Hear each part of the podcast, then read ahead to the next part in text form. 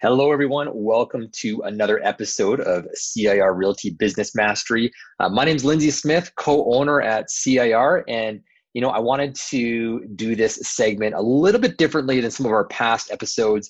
And the reason is, is um, I had written a course called the Bachelor Program, and this is available for everyone at CIR Realty on your virtual office. You guys get all the notes that I'm talking about here. Just go to your professional development section down into uh, the, the bachelor program to be a link right there and you'll see all the past notes and everything already filled in.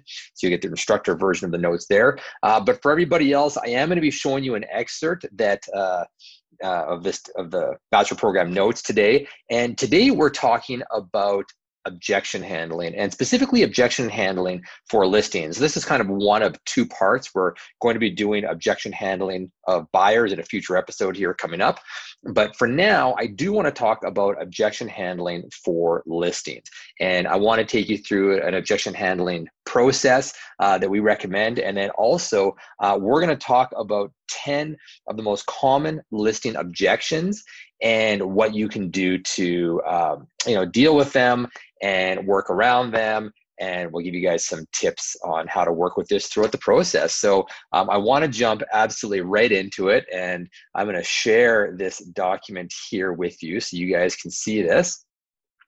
And this is this is the excerpt uh, from our bachelor program. Uh, this is actually week five, uh, which is working with sellers and specifically, you know, working with the listing appointment and um, walking through that part of it, and then obviously talking about objections going through this. So, um, so this is I'm going to be referencing this guide we actually have further down here. We have right here the 10 common listing objections and all the points that i'm talking about are actually in there as well. So those of you that are listening uh, take good notes but uh, those of you that uh, are watching the video you're going to see some of these points um, on the screen as i work through them and show them the best i can. This is a pdf document so it's not going to translate to the screen quite as well as i might like but um, let's start by talking just about objection handling right away. And that is especially when we're talking about objections that there's there's only a few common objections that are are likely to arise.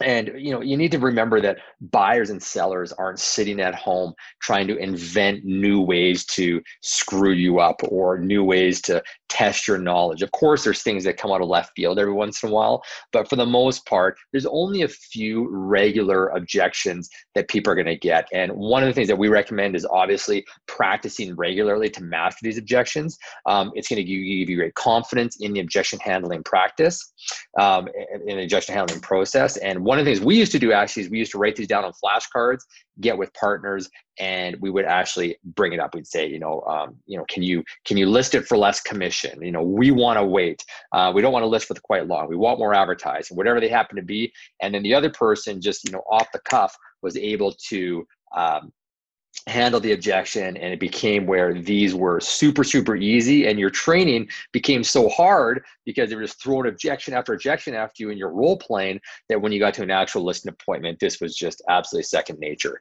And i love this next point here that i'm just going to highlight and that is that remember an objection is feedback that something may not have been clear in your presentation. So once you go through and, and figure out these objections, once you make a list of them, um, what I want you to do is go back to your listing presentation, go back to your pre-listing phone call or however your process is in your pre-listing package and figure out how you're going to deal with these questions in advance so they don't come up later. Um, again, objection, in my opinion, is just something that hasn't been clear that now you can um, go through and deal with. And, and any buyer or seller who is unclear will often hesitate to make a final decision. So here's a bit of a process that um, I'm not going to go through every single time uh, as I give you guys an objection, simply because it'll just be very repetitive for you.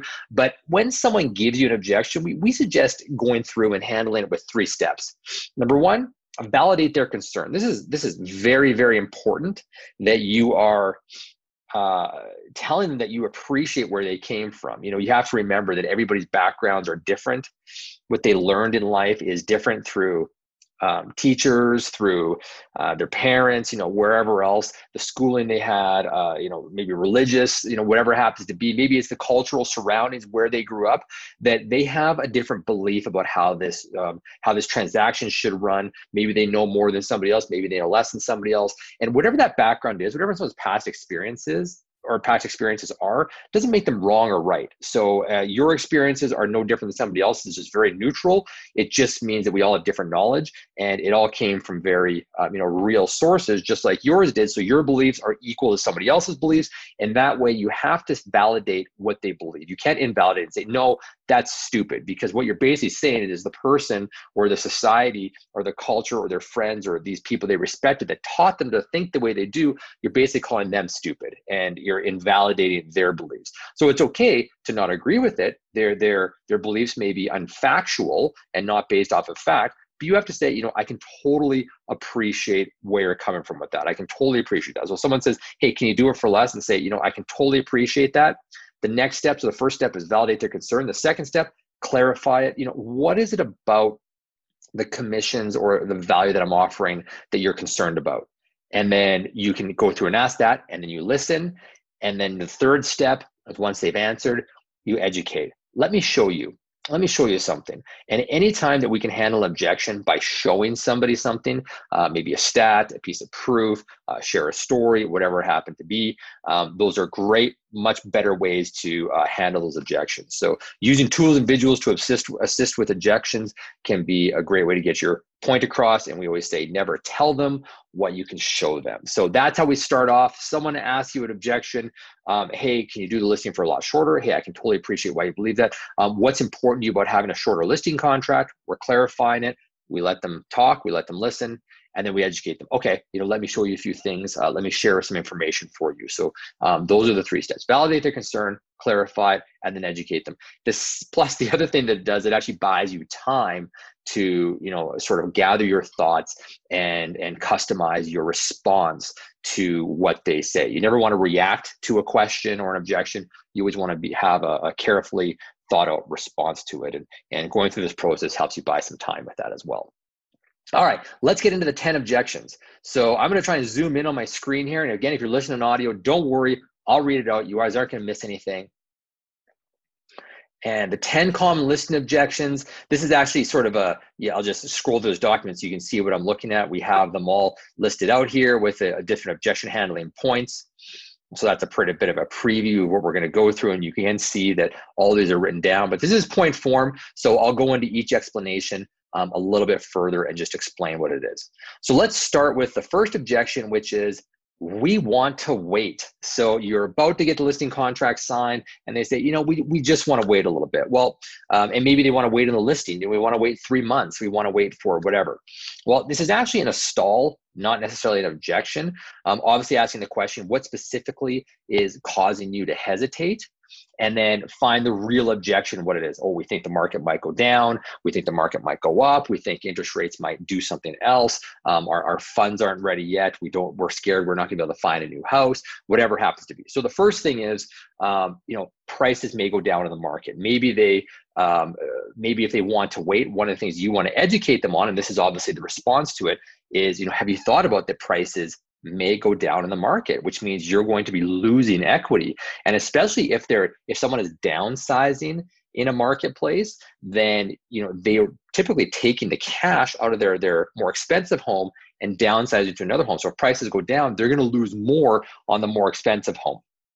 Um, also if prices are on the rise then they will also miss out on future gains in a new home and they could lose money overall in the case that they're upsizing. So each one of these responses doesn't necessarily work for everybody, but you can pick and choose as it fits the situation. So remember, if prices are increasing and they're going to move into a new house, they say, oh, well, prices are going up. Why would we sell right now? Well, they're going to buy in and they don't want to miss the future gains on the other house. So that's another thing to consider. And then also, um, interest rates may go up. Um, in the environment that we're in right now, you know, basically in the middle of COVID right now. It's July, what is it, July 17th, 2020 right now. Uh, you know, we're in a historically low interest rate environment. And if interest rates do go up, then it reduces the purchasing power of buyers. On July 1st in Canada, we had um, a new mortgage rule change where buyers lost a little bit of purchasing power. So these changes can happen all the time. And if someone's waiting on the fence, then you could be taking more buyers out of the marketplace. So it's important to educate them on that as well. And seasonal traffic may change depending on the time of the year. So right now, if they are in, you know, uh, springtime or maybe this February, and they said, you know, we want to wait, well, if they're going to wait till summer they're going to miss the the traffic and if they're going to if they're in summer and they're going to wait until winter or or the late fall they may miss um, you know some traffic as well. So depending on what the seasonality is like in the marketplace um, a buyer or a seller may miss out on some traffic. So the concept of we want to wait it's very very important to help them understand. If they just want to wait a little bit um, and we're going to talk about this one you know we want to think about it but if they want to wait a little bit you know let them know that it also takes you know a week or so to get their home fully ready for marketing to get up on the marketplace. So that could be another way to handle it. All right. So that's objection number one. We want to wait and some ideas on how to handle it. Objection number two. We want a short listing agreement. Maybe they say you know we'll just list with you for 30 days. Let's see how you do and then we'll go from there. Well typically the mls rules uh, at least in, in the alberta marketplace in canada um, are they require a 60 day listing agreement. Um, but a 120 or six month agreement at 180 days gives you more time to help the sellers reach their goals. So it's important to remember that. Um, so, one of the things that you might want to educate them on is there may not be enough time to properly and uh, to properly assess and adjust the marketing. Have you ever had to do a price reduction on a home? Have you ever had to take new photos? Have you ever had to change the description? Have you ever had to do these things? It takes time to figure out how the market is responding. Um, that's absolutely critical. If someone says we want a short listing agreement, there may not be enough time to even get our marketing correct. And it's important that you educate sellers up front that you know marketing and the marketplace, especially in in places like Alberta, where we're riding an energy market, um, and there are lots of fluctuations. Um, you know, we need to put our best foot out there, and then we need to adjust as well. So we need to get a feel for the marketplace. So just might not be enough time with using a shorter listing agreement, even at a 60 day agreement. Um, you know, I will be investing in your home and building relationships to take a buyer, which which costs money and stuff. I don't know if I'm prepared to invest as much if I know that we only have 60 days to do this, and maybe the average sale is taking around 60 days right now. So you can then, you know, show some of the average stats uh, depending on the market conditions and use that to say, this just fr- frankly isn't enough time and doesn't make sense for me to invest all this marketing if I know that we we aren't going to be working on this over the long term. So I'll be investing in your home, and the other one is is I'm going to be building relationships to find a buyer. You may be building industry relationships, relationships within you know CIR where we have you know over 700 realtors that can help find you buyers as well. Um, so things like that take time. You may even have back to the first one here a two week coming soon marketing period, which takes away you know 25% of the listing time. So we want to make sure again that we are um, adding in enough time to get that done. And relationships take time to go. And also, it, it just takes time to find the right buyer. Um, that's that is obviously true, um, especially when people say, you know, their their answer is that, well, we just need to find that special buyer for our home. There's that one person who will pay 10% more than it's actually worth well, you know, it, it does take time to find the, the right buyer. So uh, we want to price our home correctly at the start to give us the, the best foot forward initially. That's obviously one of the objections we're going to handle. But we also want to give us the right time because even at the right price, there's not always the right buyer that's waiting in the wings to buy a home. Okay, so that's number two. Uh, we want a short listing agreement. Apologize as I scroll up to number three. Oh, we're not done yet. Um, so uh, another one here of uh, we want a short listing agreement. Another um, another way to talk about this is is you can you can do this if we're willing to you know reduce the price immediately. And I have this right in here uh, of Holt Renfrew versus Walmart. So um, I always tell people that our job is to market the home. Anybody can sell the home, um, but our job is to market the home. And would you like your home to just be, and I actually use this as an objection if someone says, oh, hey, we want someone who's the top producer in a certain area, or someone might sell more homes than you did. And I always say, yeah, Walmart sells a lot more product than Holt Renfrew does, and and you know uh, Kia or you know some other car manufacturers. Nothing against Kia; they're a great car, but you know they sell way more cars than Ferrari does or or Lamborghini. But how do you want your home marketed? Do you want your home marketed like it's Holt Renfrew, or do you want your home marketed like it's Walmart? So in order for us to do the proper marketing then we are going to need to take that amount of time to market the home. So if you want to be Holt Renfrew, we need a bit more time to mark your home versus Walmart. Because at Walmart, you know what? We can just do a rollback on your price and get the results that you want. And the last thing, we use this a couple times, is a service guarantee. If someone wants to, is hesitant about listing for a longer period of time with you, um, we have a service guarantee that we that we've used um, when I had my business and, and, a real estate team. And basically, what it was is, you know, I said that my client my clients work with me because they choose to, not because they have to. So it said, hey, here's everything we agree to do for you, and if you are if we're not performing on this, everything that we said we're going to, then you have the right. And if we can't remedy it within seven days, you have the right to cancel this agreement. So if we're not doing what we said we're going to do, you can cancel this agreement. And we did that as an, an addendum to the listing contract, our, our listing guarantee. Some people even say, cancel with us for any reason, that's fine. And then you can obviously in the agreement, you know, say you get some expenses back if that's the case as well. That's up to you. But a service guarantee of they can cancel the contract under certain terms is one way to get around that. All right, that's number two. Will you cut your commissions? So this is number three is probably the the one that most people dread uh, the most. Uh, and that's the one that uh, I think people struggle with the most. It's very important to role play these initially because you don't want to be caught you know stumbling and stammering when somebody asks you these questions and i always see it in, when we do role playing in classes when we get to this one because this is the one i like using for role playing when you actually ask when you're with two people in a group and someone asks a question will you cut your commission? They say oh well you know i'm a new realtor so i want to hear how you answer that. And it's like it's a cop because you got to think if you were actually on a listing appointment you're not going to say oh i'm new so i don't know what to say. You know you're going to say something so you might as well get it out in your practice time. Um, okay so will you cut your commissions? Uh, if someone asks you that my first response was actually yeah sure and if you buy a home with me, so we sell your home and you buy a home with me, or I personally bring the bring the buyer, as in I'm I'm you know getting both sides of the transaction here. Under those two circumstances, I will give you a reduction. Maybe that's a thousand dollars. Maybe it's you know I'm going to pay for a percentage of legal fees, whatever happens to be two thousand. You can figure out your own business. But in those two scenarios, I would say yeah. Under these two scenarios, you know I will do that. Um, another one is this, and obviously not everybody has that plan, and you don't have to. It was just something where if I was going to get two ends from the same person on a buy and a sell, you know what? I gave them a break, and then I had a little asterisk, and that they had to have a firm contract. Um, upon a firm contract on a new property, then we would do up an amendment to reduce the commissions on the sale by X amount, and that's how we structured that.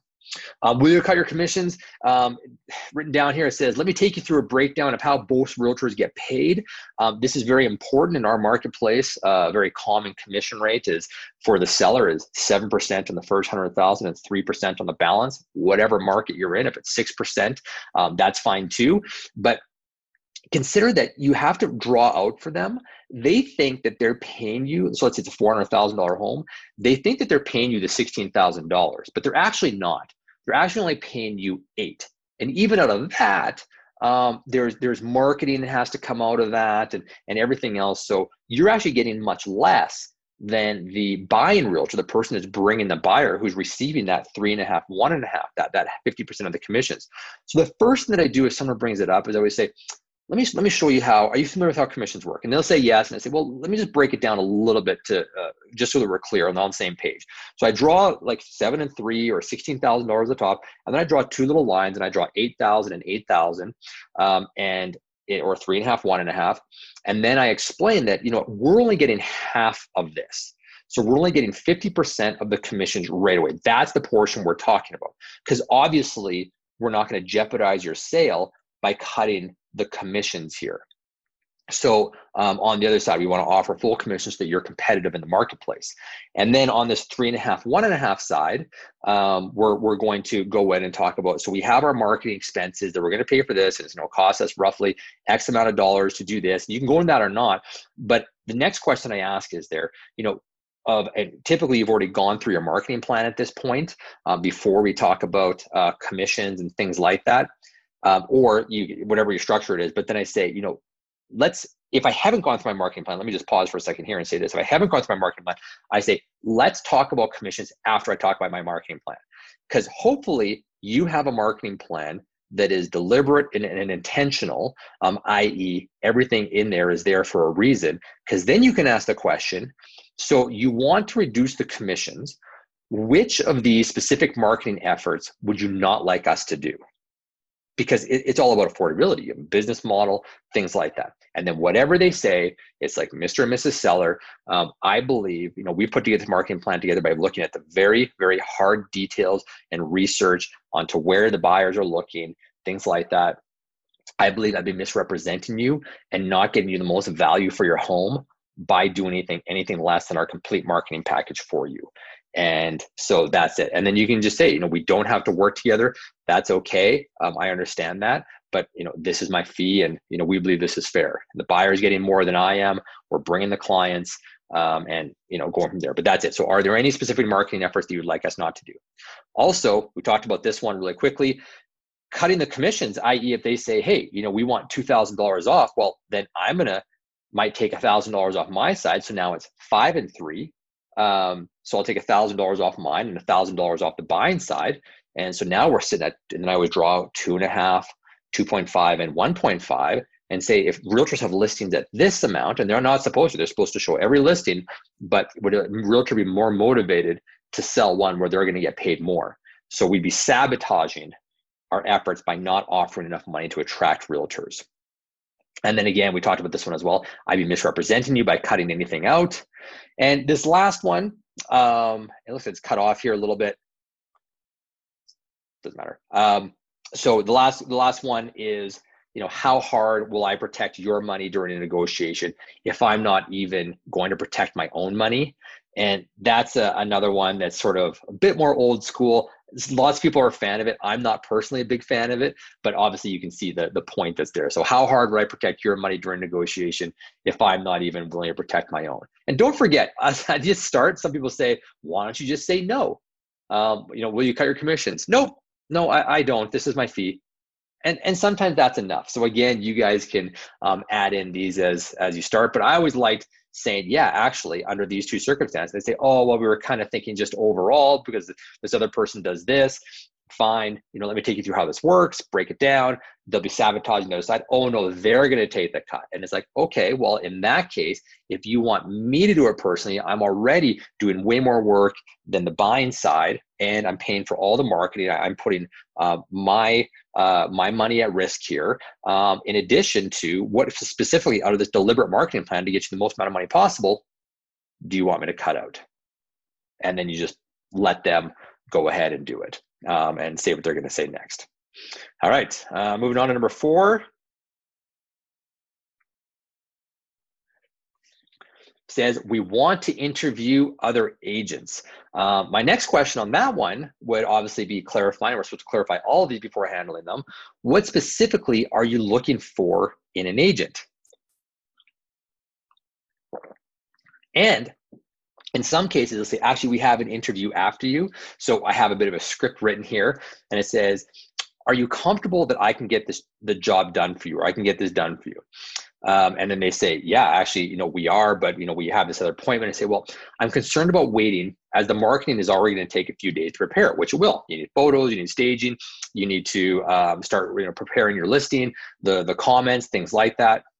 So by interviewing more agents, they're just going to push this back even further. And if timelines are important to them, then getting started today, because again, we don't want anything to happen. We don't want interest rates to increase. We don't want the buyers' uh, buying power to decrease. We don't want anything else to happen to prices. We don't want to see any price reductions happening here in the marketplace. We want to get it going now. So if they're going to be interviewing agents this week, you know, we're losing marketing time. So this is one of my favorite things to say is, you know, I'm concerned about weight as a market it's going to take time to repair. Let's get it signed up first here. And what we can do is I will call the other agents on your behalf to be fair and give them the first opportunity in case they have a buyer waiting in the wings to bring it in before we even go on MLS, before we even go live on the marketplace. And then, you know, if I'm saving some marketing money, I can pass that along to you, whatever it happens to be. But the point here is lots of agents will say, oh, you know, I might have a potential buyer for you. No problem. We'll give them the first opportunity. We'll be nice to them. We'll call them up immediately and give them the first opportunity to bring the buyer before we even go live on the market. But Mr. and Mrs. Seller, please, please, please don't wait on this. There's too many things outside of your control, and I can start getting this um, everything done up immediately for this. So that's one. Um, that's one piece. Um, another piece is some agents just may not realize that um, how agents collaborate and work through uh, commission sharing and IDX feed. Now, if you don't know what an IDX feed is, some of the market is different. It's a RETS feed, but basically what it is is it means that your listing is going to go on to all of the agents' websites in the marketplace who have a feed of all the listings. So you don't need to worry if someone says, "Oh, we want to use this realtor because they have more traffic to their website." And they will they will sell that. They will say, "Oh, well, you know, we have 5,000 buyers or 10,000 buyers or however many thousands of buyers who have just registered on their site, which is BS because they're probably on like 50 different websites they've registered on." But anyways, your property, explain to them that the property goes on those sites as well um, so you don't get just um, my website or cirrealty.ca or realtor.ca. You get all the websites, including re- like leading, leading RE, luxuryportfolio.com if it qualifies for that. But the point is, is all the agents in the marketplace collaborate. And we all bring our buyers to all the listings and we all work together and we're sharing all the same information. If you go on anybody's website you're going to see your listing sitting down there prominently in the place in the community it should be and we're going to maximize that and that's the difference. So you don't need to worry about missing out on that. So we all collaborate together so pick the person that you're most comfortable with. Pick the person who's going to do the best marketing job for you which is obviously is myself. And if they want to wait to interview other agents, what we're talking about here is you can say, you know, my clients work for me because they choose to, not because they have to. And we have that service guarantee again, where again, if I don't, you know, I will put my money where my mouth is, try it with me. If you don't like it or I'm not living up to what I said I was going to, you can cancel. I don't know too many agents that will do that. Uh, number five, we don't know if you're qualified. So I'll just move back up here. So I, we don't know if you're qualified for the job or you are too new.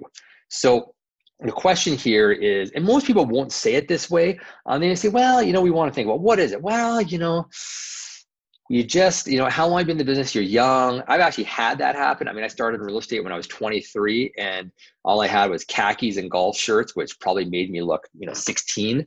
So it wasn't until I started wearing a suit. So one of the things here is, you know, I always say dress like the people who uh, you're you're meeting with take advice from. Obviously, some people say, "Oh, just dress however you want, dress how you're comfortable." It's like, well, yeah, you know, you I understand that concept, and you know, Silicon Valley, you know, if you're wearing jeans and um, you know hoodies and things like that now, it's like, well, people still do judge people when they walk into the room. So you, you need to be aware and you might as well have it where instead of having to sit down and now, you know, win people over with your intelligence and get over top of that first impression that you didn't even make an effort when you walked in, um, you know, why not have it where they believe you right out of the gates by by dressing the part. And if you work with rural acreages, you don't want to overdress the part either. We've seen we've seen that happen. So you can dress for the community that you live in, but um, dress the part, but that's just one way to do it. So you don't look too new. But if they do give you that objection, um, you know, I would ask the question, what specifically are you looking for in an agent?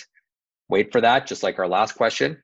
And then one of the things you want to go into, and this is where the brokerage can come in, and obviously with CIR Realty, having more more realtors than any other brokerage that work together, not like where we're, we're combining independently owned franchise offices that are own silos and actually compete against each other. This is, we're talking about a collaborative group of people who share information, who can share uh, data, who can share uh, obviously not private information with their clients, but you know who can share listings and coming soon listings and things like that, and just are, have access to a bigger network. Is that the explain the power of having the entire brokerage? Why they're not just hiring you, they're hiring the brokerage can do a, go a long, long way. Um, explain the extent of your education. Some of these people, I've been around the business for 25 years. Well, the way that online marketing was done 25 years ago or wasn't done 25 years ago, uh, do you think they're up to speed with the current marketing strategies? You know, we're using Instagram. You might be using TikTok. You might be, you know, totally up to speed with the stuff that's happening today. And do you think buyers and sellers bought properties the same way back then when that person started? Are you trusting that they're keeping up with the times? You know that saying, you can't teach an old dog new tricks. There's some truth to that. Um, people are, you know, are reluctant to change. They're resistant to it. So explain the extent of your education, the power of your education, how up and modern your education is. Um, and then also explain the power of your network. And this is where you want to align with some of the best people in the industry. Find out who the best photographers are, find out who the best stagers are, find out who the best lawyers are.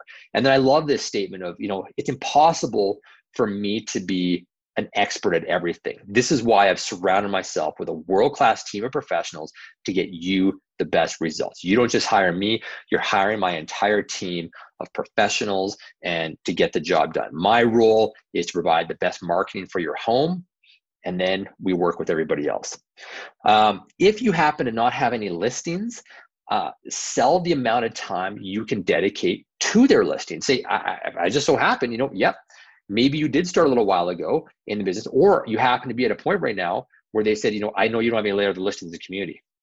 It's like, great. Well, that means that I'm going to be able to dedicate that much more time to you. Do you want to be the one in 20 or do you want to be my one who I can now, you know, dedicate my time to and get the results done? It doesn't change the exposure to your property. It doesn't change any of that. CIR Realty has more exposure than any other brokerage in the marketplace because we have more people uh, more people to get your listing out to. We have bigger Monday meetings. We have more collaboration. We have more people on our Facebook page. We have all these things. We have more opportunity to do that. And I'm going to have more time to spend on your on your listing. So if you don't have any other listings, sell the amount of time you can spend on it. Um, work on your presentation as well because if someone is questioning you know how new it is how new you are or you know whether you're the right person for the job your presentation might suck um, your listing presentation might suck. You may not have communicated yourself clearly. And again, that's what we say every objection is a reason to look at that. But just look at it, run it by some people. It may not have come across as professional. You know, was it printed high quality? Did it look like you put some time into it? Was it just a bunch of photocopied pieces? Did you look organized? Were you asking them questions, understanding their needs, and then presenting a cohesive marketing plan for their property as well? So work in your presentation as the value may not have been communicated. And if you stuttered and stammered through the whole thing, then practice it. Practice your presentation so it's smooth, so it's slick, so that people are, you know, immediately engaged with it and following you through the process. And then obviously the service guarantee is another part of that. All right, number six, um, we want to list it high and to try it out first. Well, let's just go down to here. So we want to list it high and try it out first. Well, the gist, the gist here is that the initial set of buyers are the most educated buyers and they're the under they they understand the the current prices because they're the ones that have already looked at homes that are available and they were waiting for your home to come on the market. Right now for your home let's say it's a you know an 1800 square foot bungalow and it's it's going to come on the market right now there's a whole list of people in your marketplace that are waiting for a home to come up. They've been getting searches they've been receiving properties they've been exploring websites they've been driving communities. They know what's in the market already because they've seen other homes so when your seller lists it at a price that's too high they're going to look at that immediately and say oh oh my gosh, I just looked at, you know, three others and this, the other ones were bigger. They had more upgrades, they had better features, they had a better layout, you know, whatever it happens to be. And they're going to recognize that immediately. So when you put your first foot forward, you are putting your listing out to most educated people. And if it is crickets at the beginning there, and, and no one is responding to it, chances are you might have missed the mark on the price. And, and that's super important. And those people may not come back. And this goes to our next point. Most of the traffic is in the first two weeks, and we don't want to miss these buyers. Uh, when, when buyers come once, they often don't go back. It's like, yeah, we looked at that one. That's you know totally different. And their home may now be in a price range of homes, um, and buyers will be comparing your listing to homes with those more features. So it'll be in a, a different price range of homes that are bigger with more features um, because they want to find that special buyer. But you have to remember is that if the, this house should be listed at five, you know, five seventy five, and you're trying to price it at six twenty, then they're now in a market where all the buyers are used to seeing homes that are typically listed for 620 so they have beautiful upgrades, bigger lots, bigger, more square footage, whatever it happens to be. So now um, you you actually sent this out there. It's literally like you know you walked into uh, you know a Ferrari dealership and there's a Prius uh, parked there. That's probably an extreme example, um, but you know you know what I mean, right? It's like like that that listing is just out of place, and you sent it to the most educated group. So it's really you really want your your seller to be thinking hard about putting their the right um, uh, the right foot forward on this. Uh, okay, another common one, number seven, we want to renovate first. This is um, you know common. They might have improvements that they want to do, and we have this great guide that's a Canadian guide and um, used by a company that was based out of Edmonton. They now have offices in Calgary. It's a it's a it's not a home renovation company. It's an appraisal company, and they put together this guide that is um, talks about how much it costs to get certain renovations done and then how much return you're going to get for those renovations.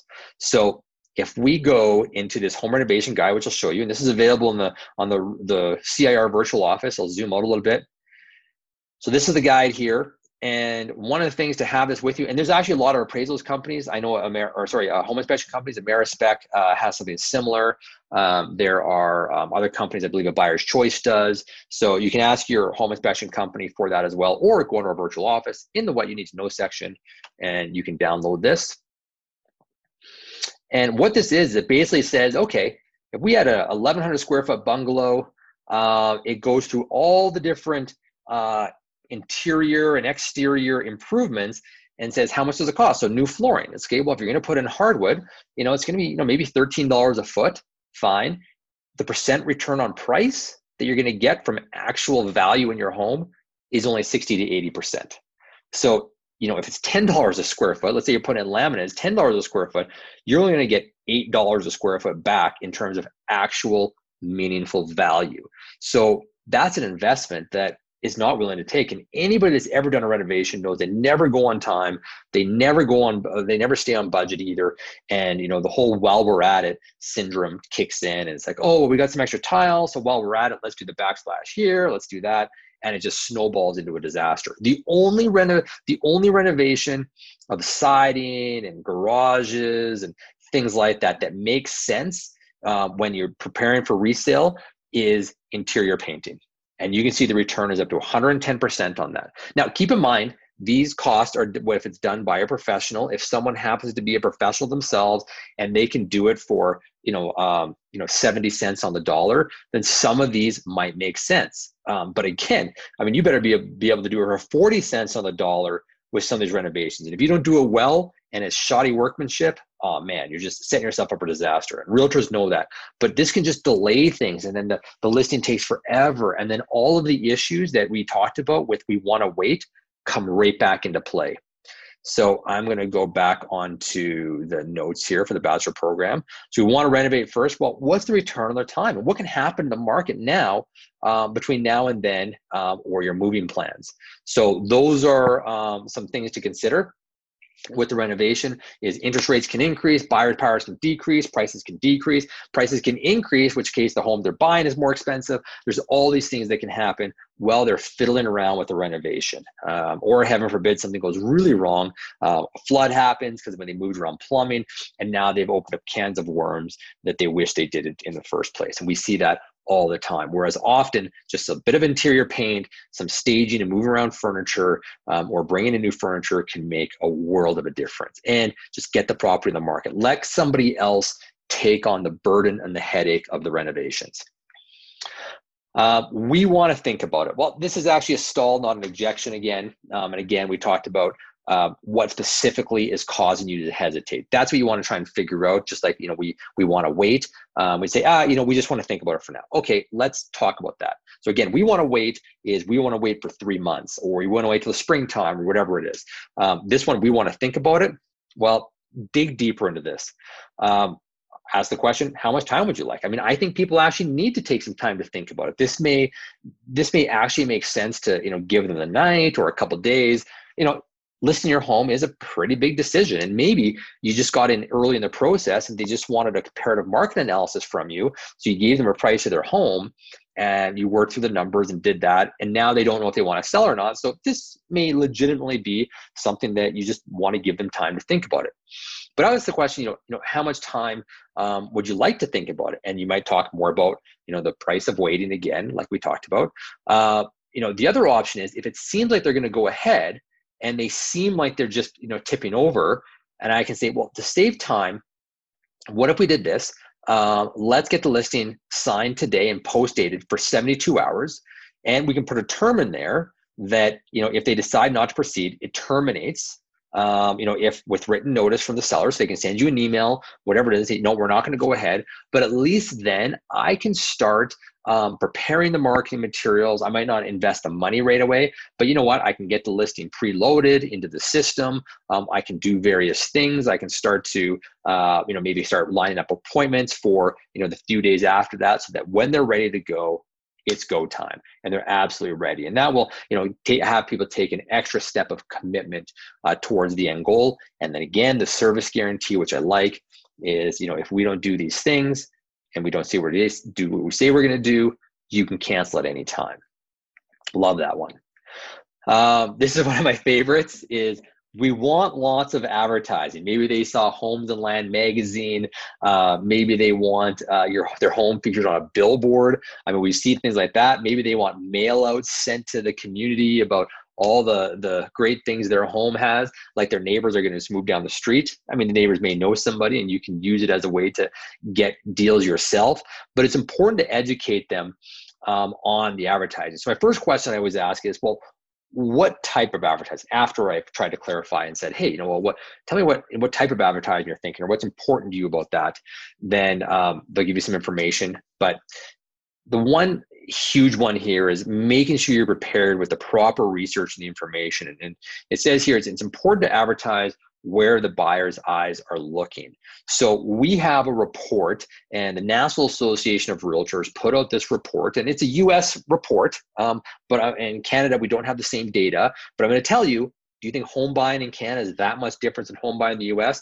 We all have these devices, these smart devices. Um, we have the iPads, we have the internet. Um, we're driving around our cars with the same tools. Um, the culture is very, very similar. You know, it, it is, there's obviously lots of differences still, but we're looking for homes. It's not like we're in the dark ages up here. So um, in Canada, this is people are doing homes exactly the same way. We have the apps, we have the tools, things like that. So so using this report is a great, great tool because it actually indicates where buyers are actually looking for homes. So this report that I'm going to share with you now is 166 pages, but on page 63, which I've already pulled up here for you, um, you will see it says um, Exhibit 39, where buyers found the home they purchased. Now, you're actually going to see another stat in this, and I'm not going to scroll up because I don't want to lose my place here, but it talks about what information sources did your clients use? What information sources um, did they use to find a house? And you're going to see that, yeah, you know, if I was in Safeway or I was in the grocery store and I saw a Homes and Land magazine, I picked up that magazine I thumbed through it to look at the different listings.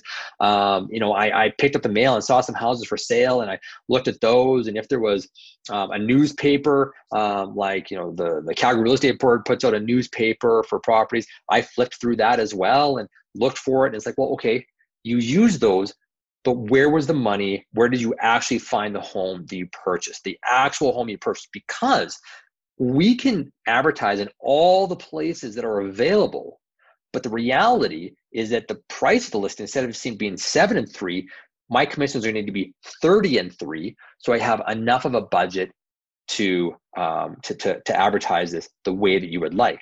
So, because we have limited resources, it's very important that we don't waste your money um, and we advertise in the most profitable ways possible, the most effective, the most efficient, and sustainable ways possible. So, here's all these pretty little graphs and numbers. And the way this goes is kind of from uh, right, from left to right and top to bottom. So the first one, and I'll zoom in on this a little bit. So you can see all the numbers too. And this is amazing because you can actually see how these items have changed over time. Um, so right now, internet. So how many people do you think found the home on the internet? Well, back in 2001, it was 8% of people.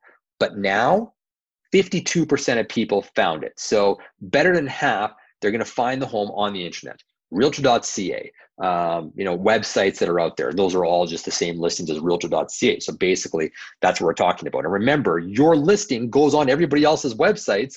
So even if they say, oh, again, that person has more traffic on their site, don't worry, your listing is going to be there too. That's great. Okay. Um, real estate agent, 30% of people, or 29%, found the home directly from a real estate agent. So now we're talking about 81 of people found it through the internet, 81% of people found it through the internet or their realtor. Then we go down to 6% where they saw from a yard sign or an open house sign. So that is now 6% of people found it that way. The next one is a friend, relative, or neighbor. Um, someone told them about the house. That's 6% of people. The next one was the home builder. So they actually found it because there was a show home or um, uh, an advertisement for that show home or uh, whatever it happens to be. And it says, and it says, or the home builder's agent as well. So that is 4% of people. And then the last one is they directly knew the sellers. So, or they bought it directly from the sellers. Now, this isn't even like for sale by owner because um, the the uh, lots of these for sale by owner ones are listed on the MLS. In which case, they find it on the internet. But if they happen to know the people directly, they went through there, and that is 3%. So now we have this total that's being added up here, but there's these three little asterisks at the top here that, that are unaccounted for. And it's like, well, what do those asterisks mean? And what they mean is that less than 1% of the information was captured. So, um, so anything with less than 1% just gave an asterisk. So this is print newspaper advertisement, or home book or magazine. The things that some people want. Oh, we saw this other realtor that this pretty full page ad. I want one of those. okay, well, Mr. and Mrs. Seller, um, I can happily increase our listing price, but let me share with you something. Um, it would be irresponsible for me to spend your money in that way because here's what the results do. And any realtor that is spending their money that way is only trying to get leads themselves. They're not trying to get real buyers for their clients. And it is it's it's, it's a vanity thing. It's to build their own business. And my sole job is to focus on yours. Now, of course, if you are someone that does advertise those methods, then you can obviously bring that up and say, yes, I will. You may not show this data. In fact, uh, you probably don't want to show this data, uh, depending on your style of business. But just remember that these um, print media uh, places are ineffective for actually getting a home sold based off of the research. All right, so important to advertise where the buyers are looking um, and I said it more, or we could charge more. Uh, we could charge more for the advertisement, or we can also and or do a retainer for advertising. Apparently, they do this in Australia a lot, where someone says, "Hey, I'm you're going to cut me two thousand dollars up front, and I am going to put that towards advertising, and maybe I deduct that from my commissions at the end. But now it also makes it where the seller is enrolled. Where you know in our marketplaces here in in Alberta, sellers aren't typically giving you money up front so in which case they're not as motivated to reduce the price because they, they're not out any money out of the pocket. And maybe you know they once the listing expires then that's the risk the realtor takes. But if they actually want to uh, if you want to get that person enrolled in the process then have them say okay you cut me a check for you know $2000 $3000 up front we will do these ads that you want. Um, it's non-refundable. That's retainer. And i will work hard and i will deduct that off my commission when it sells and and that could be a fair exchange. Um, and the last one, I love this. I love this concept. You have an overpriced listing. You have uh, something that's in that wrong price category. You know, the, the listing doesn't look great inside. And I love the statement that bigger signs don't make dumber buyers. So regardless of how big of a sign you put in the property, it doesn't make a dumber buyer. All right. And listing objection number 10 is, excuse me, we want to buy first. So, you know, we're worried we won't be able to find a property.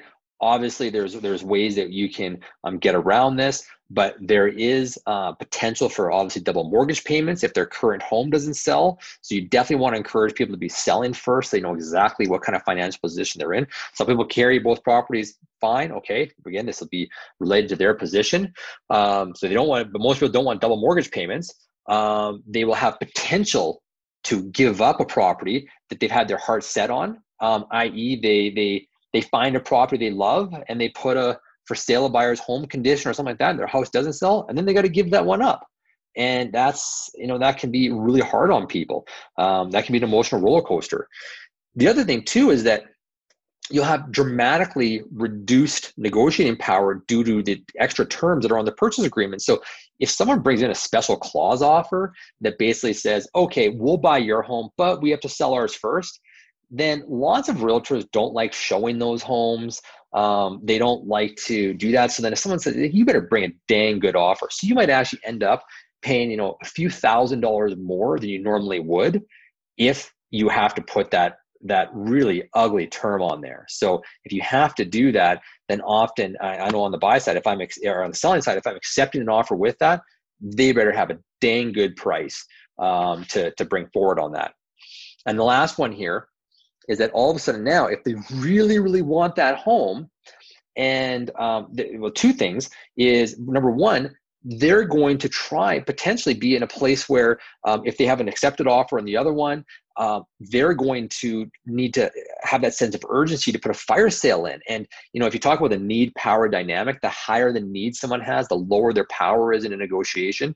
Chances are this person may actually, you know, almost do a fire sale on their current home, which is going to lose them tens of thousands of dollars because they want this other home really badly. Whereas if they were just patient, they may have got the other home or like later on, or even a better home. You have no idea. And if that 48 hour, 24 hour, 72 hour clause is activated on the home they have the offering on, now they have to decide. Now they're in a really, really tough position.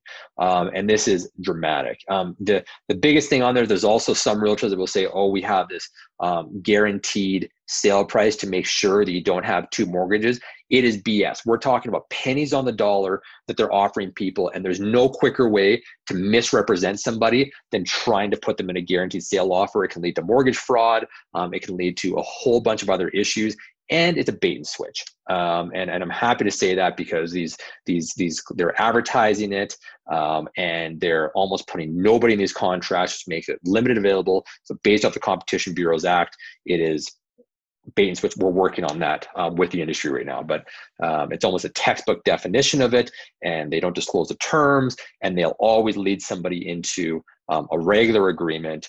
Um, so it's a bit BS. So make sure you educate yourself on that as well. If anybody wants the report, I've actually written a report to the government right now um, on guaranteed home sales. So if you feel like you might lose a listing that, I'd be very, very happy to share that along. We have guaranteed hold agreements that you guys can see samples of that we'd be happy to share with you because of that as well. So you can have ammunition in order to deal with that. Whew, that's a lot. That is uh, 10 listing objections. Again, make sure you guys are preparing your presentation well. Make sure that you are working through practicing these things, um, writing them down. We have it all there. Again, you guys can find this on the virtual office. And I hope you guys um, get out there and, you know, really uh, increase your uh, your ability or skill set for presenting this to clients and you're going to find those objections lots of them go away if you're ready in advance but if you do get asked them you're going to be prepared you're not going to get them all but you'll probably get a lot more and it just takes you know a few percentage points every single year of getting better and better and better to make a massive impact in your business all right, that is our business mastery segment today. I hope you guys enjoyed. We will be doing one on buyers as well, so look forward to that one in the future. And um, you know, you guys like us on Facebook, uh, CIR Realty Business Mastery, uh, follow us on Instagram, and you guys can listen to this wherever you get your podcasts. All the best. Have a great week.